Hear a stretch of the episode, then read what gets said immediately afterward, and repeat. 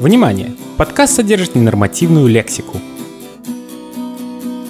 Хазбас, дамы и господа. Сегодня в гостях у меня мой хороший друг из Рязани, Блуди Пол. Здрасте. Ну что, я предлагаю сегодня так, обсудить в основном Q и немножечко пройтись по готике. Это же твоя тема. Ну да, общенародная такая тема. Че я несу, от меня, брат? Какая общенародная тема. Этот вопрос волнует многих. Ну, это примерно как цены на газ. Проблемы готики в России и странах бывшего Советского Союза. Кто тро, а кто херка. Необычайно важный вопрос. Я недавно читал новость, как в Таджикистане посадили готов за то, что они на кладбище там что-то сломали. В Таджикистане есть готы, блядь. Реально готы. Там денег нет, готы есть. Так это может прямая связь. Чем меньше денег, тем больше готов. А, ну, наверное, да. За собой я такой как раз замечаю в последнее время. То есть, чем у меня меньше денег, тем больше я начинаю готовать. То есть некоторые идут бухать, От нехуй делать. да.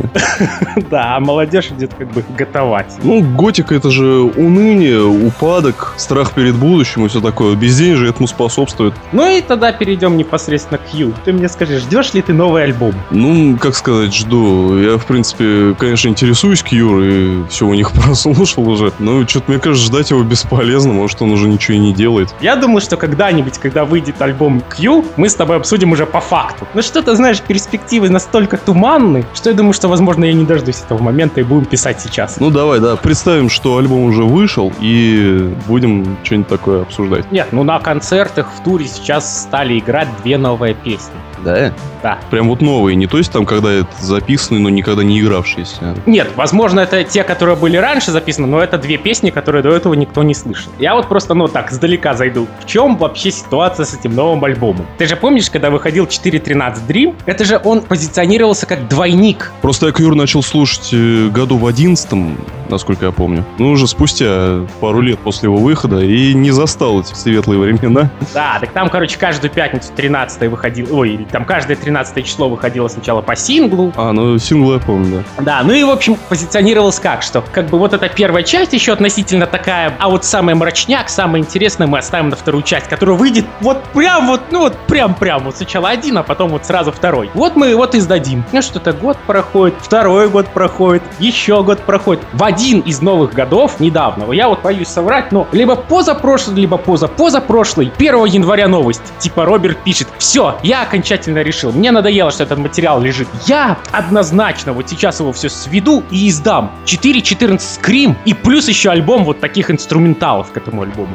В течение года это все выйдет. Даже можно в новостных э, лентах вот ввести 4.14 скрим, и там будет новость, вот у Q сейчас выйдет альбом. Ты думаешь, он вышел? Ясен хуй, что нет, раз я его не видел. Это то же самое, ну ты же был на Максидроме. Ну да. И вообще на Максидроме он еще обещал в скором времени снова приехать в Россию. Буквально в следующем году. Да, ну и опять-таки спизданул лишнего, наверное. он.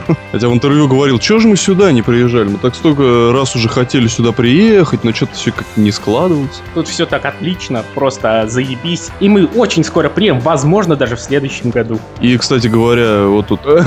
Ты слушай, чувак, ты знаешь, я где нашел новость? Rolling Stone журнал. Ну, Запись знаешь, какого числа датирована? ну, 1 апреля 2014 года. а, это- Что ты, блядь, что, что ты думаешь, что э, тут еще написано, что он также анонсировал 4.26 Dream как э, расширенное издание 4.13. То есть, 1 апреля, а на сайте-то это было 1 января на Новый год.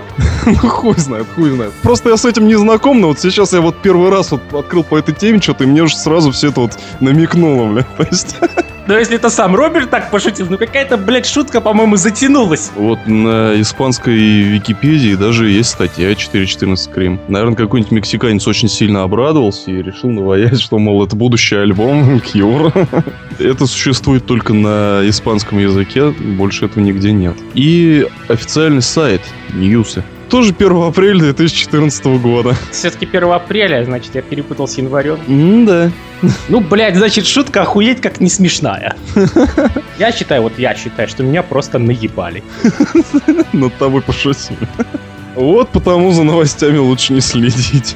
Не, ну да ты слушай, это как, знаешь, в лихие 90-е на каком-нибудь заводе, где людям, блядь, не платят полгода говорят, Мы, блядь, вам все выплатим, и плюс вам еще премия положена. Ну вот, мы заживем. А потом на следующий день, а это, сука, 1 апреля, хуй. 1 апреля это как бы международный праздник. Отлично, я теперь буду со всеми шутить. Вообще, по-моему, по международным канонам он называется День дурака. Так что вот такие дела. Ну тогда слушай, учитывая, что это была первоапрельская шутка, значит вообще тогда мы этого альбома можем вообще никогда не увидеть. Да я вот и думаю, что они теперь просто по конскому гонят, потому что, ну не знаю, может Роберта заебало все это писать уже. А две новые песни тогда к чему? Ну, может быть они и новые, может быть они опять же старые. Кстати, я их даже не слышал, что за песни-то. Ну, я тебе скину потом ссылку. Там просто смысл такой, что они-то новые, но там качество записи, как сам понимаешь. Концертная на говнокамеру с говнозвуком. Да, ясно. Разучились бутлиги делать. Ну, не знаю, у меня есть бутлик, по-моему, 79 -го года, отличное качество записи. С пульта, что ли, прям? Возможно. Ну, там просто супер звук. Вообще у Кьюр хотя бы действительно разнообразные концертные выступления. Они очень много различных песен таких играют, и сет-листы у них длинные. Смит любит поимпровизировать. Вспомнить хотя бы вот ту вот 10-минутную фейс, где он там что-то пиздил про каких-то китайцев, не знаю, насколько я помню. Я, я слушал прям вообще, знаешь, мурашки брали. Вот у Айкон, например, концерты, у них трек-лист не меняется десятилетиями. То есть вроде качество нормально все такое, но одно и то же, одно и то же, одно и то же, бля. Я понимаю, на концерты ходить там, ну не знаю, слушать это живьем тоже. Один раз посетил, все, но бутлиги с этим издавать еще. Я вот не знаю, они хотя бы играли бы разные вещи. Там. Сыграли бы мою любимую Visions или типа того. У них столько отличного материала, который вот вне альбомов. По поводу Айкона, моя самая такая заветная влажная мечта это услышать живьем In Search of. Хотя, конечно, понимаю, это демка, и пели они ее с Майклом, но вот, блядь, даже если Крис поет. Было бы заебись, просто там такая тема прям, это вообще. Так а ты даже посмотри вот эти переиздания, допустим, четырехдисковые, да, бисайды ремикс опустим, 12 нереализованных треков, там еще какие-то ранние демки. Альбом это так, процентов 25 от того, что было. Ну да. А плюс еще синглы, ЕП, там, ну, дичь. Дичь. И вот сейчас э, Крис там что-то говорил по поводу того, что будет готовить это Destroy the World Save переиздание. Почему-то пропустил On the Edge of Forever, не знаю, может попозже сделает. Он нам хотел, кстати, DVD-шку запилить, потому что тогда Айка начали активно гастролировать и по Европам ездить. Там, наверное, достаточно много лайф-материала должно быть. А вообще он сейчас пока ничего не делает, потому что отходит после операции. Пока ничем не занимается. Так аватарки на Фейсбуке обновляет и все. Отличное занятие. Да уж. Хотя, знаешь, с другой стороны, он хотя бы до этого много записал. Я предполагаю, что в мире очень много людей, которые вот вообще у них это основная как бы деятельность жизни. Аватарки обновлять, статусы менять и какие-нибудь картиночки постить. Все. Как ты вообще с Айконом познакомился? С Ikon'ом я познакомился через Chiron. С Chiron'ом через Би-2. То есть вот э, мой путь в готику, он как раз вот такой. То есть я там не слушал ни Cure'ов, ни Joy Division'ов. И даже от Дикс с Лакримоза я не слушал никогда. И я послушал первый альбом The Shadow of the Angel с Майклом, потому что я тогда просто тащился, фанател от его голоса, да и сейчас, мне кажется, он просто охуенный певец. Вот, и прям вот заторчал и начал все это дело выкачивать. И вот эту дискографию Ikon я собирал прям по кускам. У меня за это время два или три раза слетал жесткий диск, я собирал все это заново. И раздача в итоге-то, те. Ну да, и в итоге ты сделал раздачу моей мечты на рутрекере, которую у меня много раз деклайнили, потому что то там я не дописал длительности к альбомам, ну, блядь, не дописал длительности к альбому в оформлении, надо снести нахуй раздачу. Да-да-да, или там по треково что-то не указал, ну да-да-да. Вот-вот-вот. Я там, конечно, все странно сделал, потому что у меня категоризация другая, я не отделяю лослес от MP3. А у тебя там еще и WMA было, я помню. Да. Я так подумал, ладно, хуй с ним с ружьем, я это все сконвертировал в MP3, выложил так, но вот им тоже это не понравилось. Дело в том, что некоторые треки, например, сингл Rome, я нашел в интернете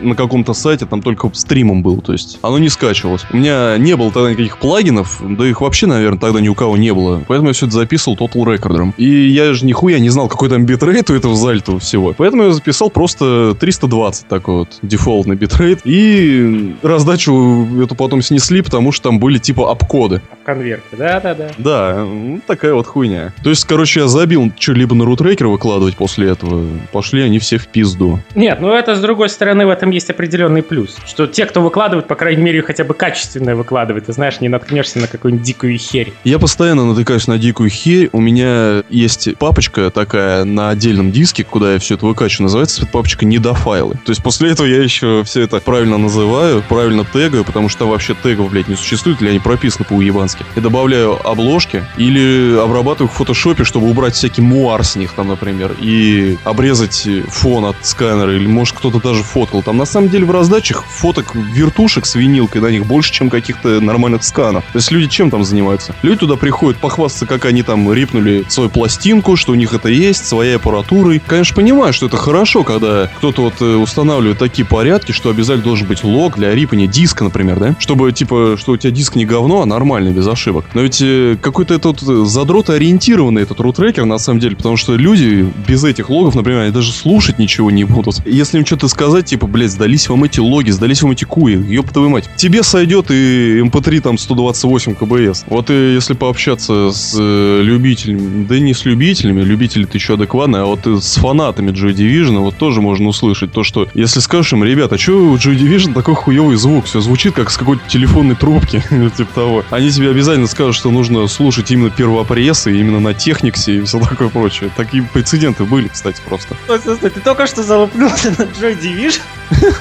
Я постоянно на все залупаюсь. Я залупаюсь и на Joy Division, и на Q. Вернее, не на эти группы, потому что мне действительно нравится их музыка. Ну, у Joy Division мне очень не нравится звук. Я считаю, что Мартин Ханнет, как звукорежиссер, просто мудак. А Питер Хук э, мудак как человек. Из-за его ухода? Из-за ухода? Нет. Из-за того, что он, блин, постоянно коммерциализирует старые записи Joy Division и при этом не делает ничего полезного с ними. Лучше бы издал действительно в MP3 всякие эти бутлиги и все такое прочее, записанные с пульта. Нет, он просто гоняет все вот эти, сколько у них там, 20 с чем-то э, треков студийных у Joy Division было в общем целом записано. И он их все тасует туда-сюда, там, Joy Division Early, Joy Division The Best, Joy Division The Very Best, и так вот каждый год, блядь. И то на виниле, то на кассетах, блядь, на чем-то еще. Это все тупая коммерция, которая не нужна никому, кроме него. Так а что, ты не слышал, что когда он ушел сейчас из Нью-Ордера... А он ушел оттуда? Вот это примерно сопоставимо с тем, как Роджер Уотерс ушел из Пинк Флойда. Так, короче, чем он занимался последние годы? Он ездит по концертным залам и поет песни Joy Division. Вот так в порядке альбомов. Просто, да, блин, я считаю, что ничто не портит музыку любую так, как ее фанат. Например, почему такое вот критичное, сатиричное отношение к группе кино, например? Не потому, что там, ну, по мнению тех же Кура... Ладно, не буду это слово говорить. В общем, все у них спичено и все такое прочее. Это довольно спорная тема. Я люблю участвовать в этих холиворах и всех троллить. Но просто потому, что фанаты кино в основном это какие-нибудь там дембельки, которые играют звезду по солнца. А потенциал этой группы, как э, отечественный постпанк и готик-рок, она как-то вот вообще недооценена абсолютно. Потому что у нас такая музыка никогда не была в популярности. Даже до сих пор, вот сейчас вот постпанк ревайвал у нас на волне питерских хипстерских движений идет. У вас есть в Рязани хипстеры, кстати? Да хуй знает, я однажды видел чувака такого в очочках, который себя зеркалкой фоткал в отражении какого-то окна на улице. Так что, может быть, они у нас есть. У нас даже не то, что год, у нас и хирок-то особо нет, так что нет. У нас тут все как-то мимо проходит. То есть, единственная субкультура, которая у нас тут есть всегда, при том без позеров в чистом виде, это гопники. Жлобы и гопники. Вот это вот прям вот самый настоящий тру, это вот в Рязани. Вот. Ну да, у нас уже они какие-то не тру. Ну, бля, знаешь, вот после всякой этого вот реальных пацанов, там, даешь молодежь, вот гопникам даже стыдно уже гопниками быть, потому что их реально вот зашкварили в этих вот попсовых передачках, поэтому они вот не то, что, наверное, посмотрели на себя со стороны, а подумали, что будут с этим ассоциироваться. Так что гоп-движение сейчас ходит на нет, но остались еще, конечно, такие вот отбитки, которые там действительно ходят, там сиги стреляют, ты кто по жизни, блядь, все такое. Да что ты говоришь в холиварах про кино ты? Про кино я часто люблю говорить, что все забывают, что больше всего кино похоже на Sisters of Mercy, не, нихуя не на Cure. Потому что у Cure такой альбом такого саунда был только 17 Seconds и все. Больше они ничего похожего на музыку Sisters of Mercy и кино не делают. Фейс местами, местами. Фейс? Ну да, местами. Ну и вообще-то и тембр голоса не такой, и тематика довольно разная, я бы сказал. У Cure больше такая личностная проблематика и все такое. У Sisters of Mercy больше пафосного, со множественными отсылками к другим произведениям искусства, а кино больше такая гражданская тематика, что ли, была. По крайней мере, после неоромантического периода, после 85 -го года, у них вот сменилось больше на все это перемен. Мы хотим... У нас песня «Перемен» была запрещена. Когда ходили всякие настроения не очень хорошие. Эту песню сделали символом оппозиции. Ну и, короче, за это можно было заработать просто врублением этой песни на телефоне комфортабельную проездку в Эутазаке. Класс. Ну а у нас вот э, во время перестройки ее даже в Лужниках играли. То есть уже выпустили всех с подполья тогда. Ну, в принципе, недолго им и играть это все было.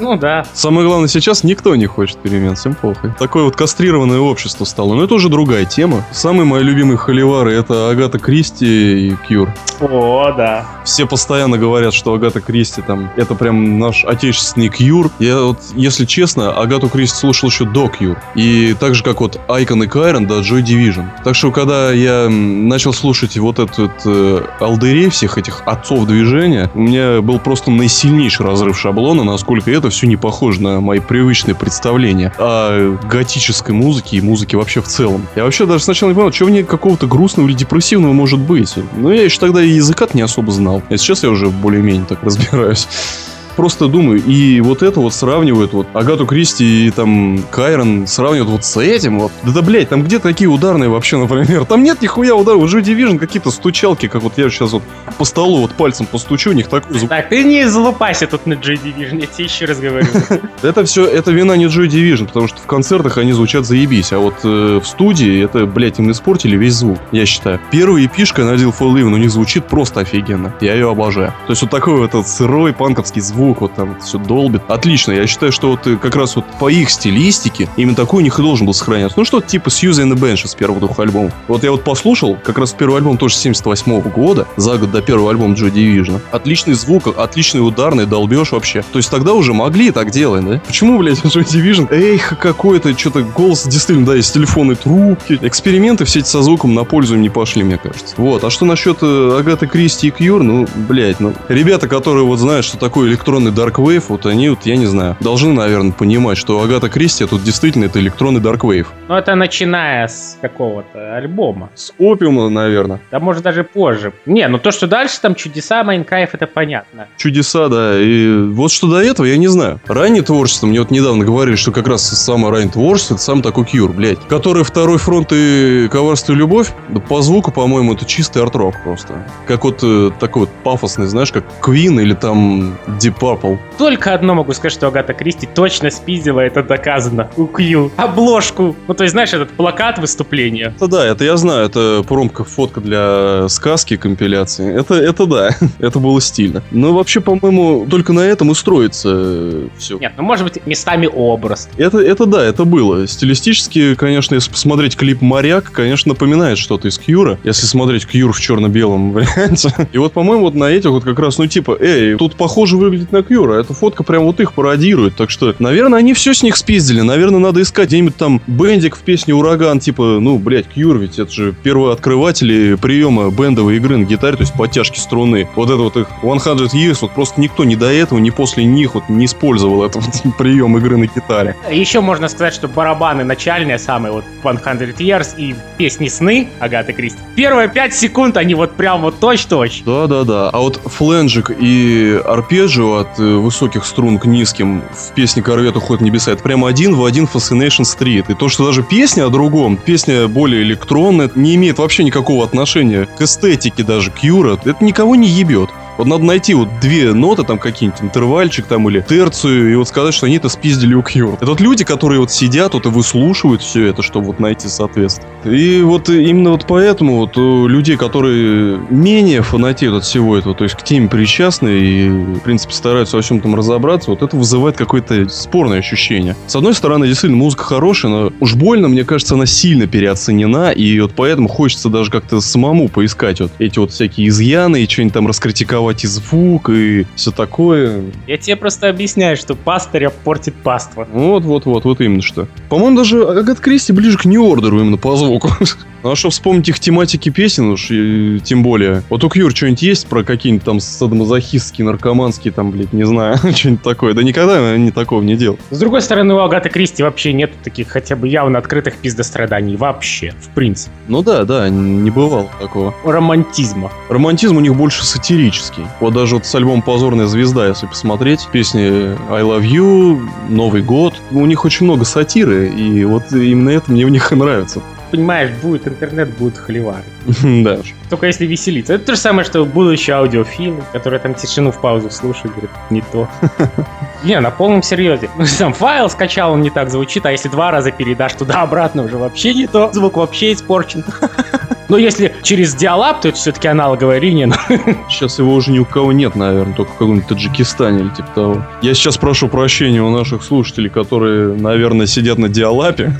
Хотя я хуй знает, как они будут смотреть этот ролик на YouTube. У нас тоже есть такие провайдеры, ну, по крайней мере, раньше были, например, знаменитые ебаные ВП, которые вот просто так в народе осталось, как ебаные ВП. У них именно такое качество связи было. А также Домалинк, это может быть только рязанское подразделение Ростелеком, а может быть и просто интернет его подразделение сначала. У меня тоже была скорость скачивания более-менее, а вот скорость отдачи у меня где-то максимум 30 килобит в секунду, ты то, если сильно повезет. Я очень часто звонил, выяснял в техподдержку, потом я на это забил. Знаешь почему? Потому что ответ был примерно следующим. Проверьте на спид-тесте, что у вас там. Я говорю, я уже проверял. Знаешь, что они сказали? Так там показывает в килобайтах в секунду, а не в килобит в секунду, поэтому вам кажется, что меньше.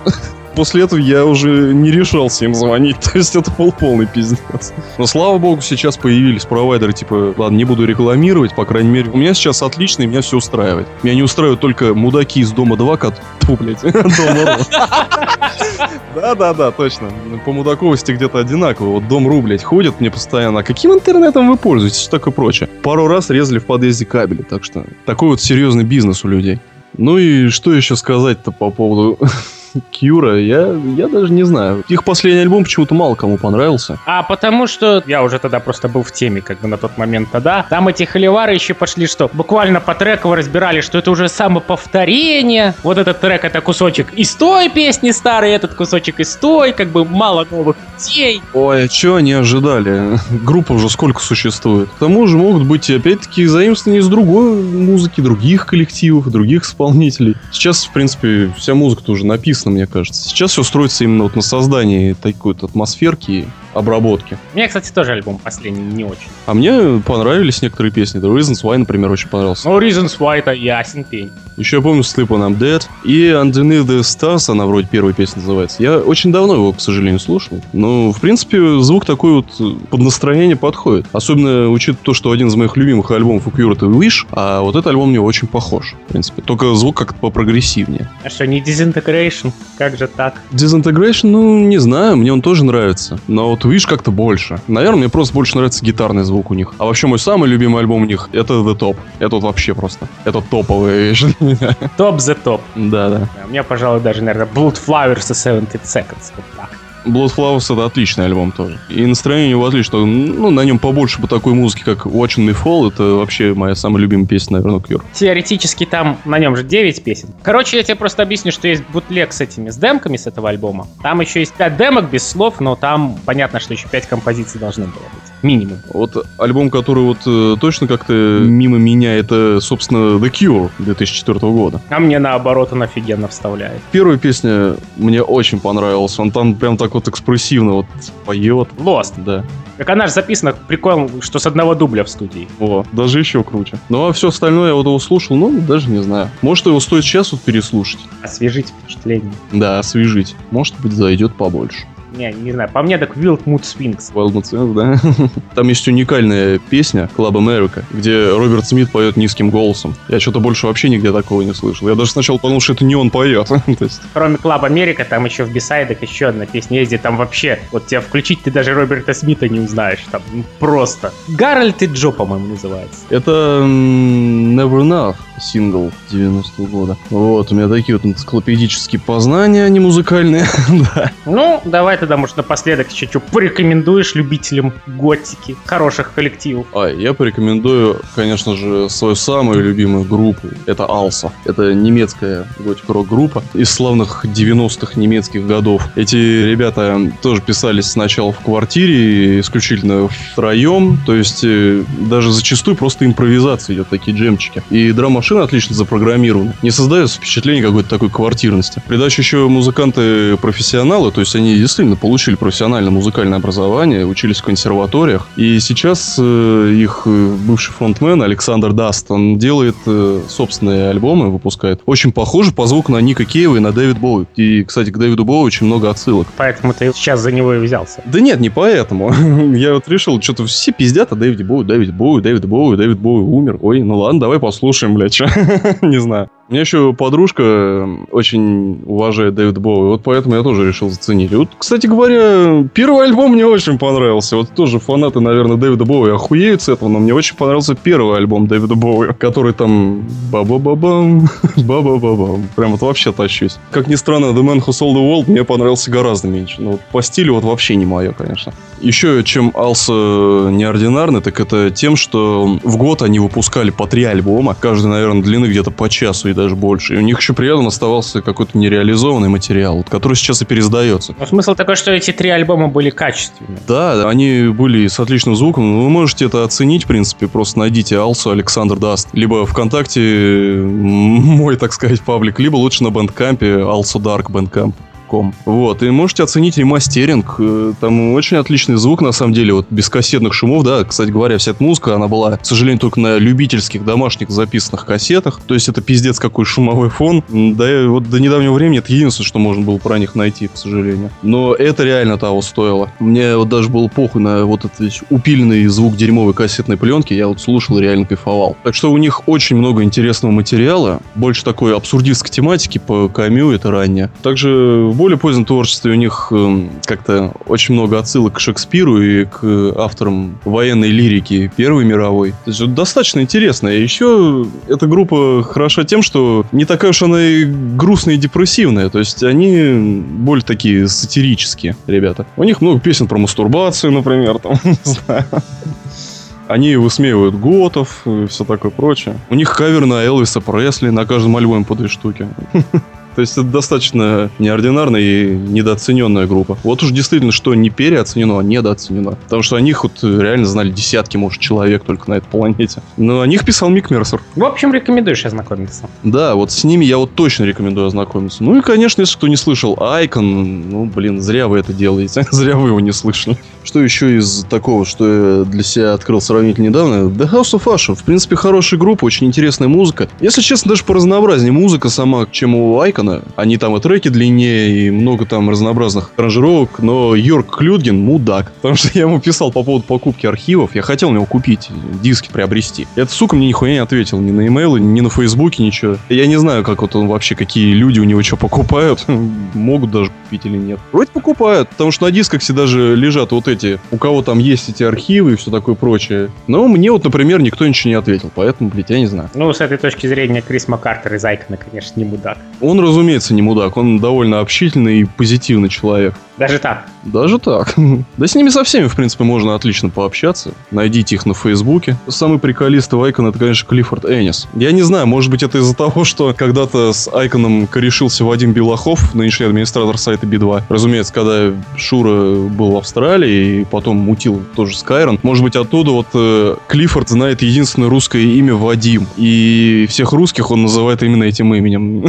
То есть, первое, что он мне написал, это Вадим. Вот. Это было интересно. Так, ну вот. Кажется, я, наверное, все сказал, что у меня в голову пришло. Я думаю, может, еще как-нибудь что-нибудь обсудим. Ну, или когда выйдет альбом Q. Если. 1 апреля 2017 года обязательно выйдет. Новость об этом. Новость уж точно. Ну окей тогда, до новых встреч. До свидания. Hells Bells, друзья. Hells Bells.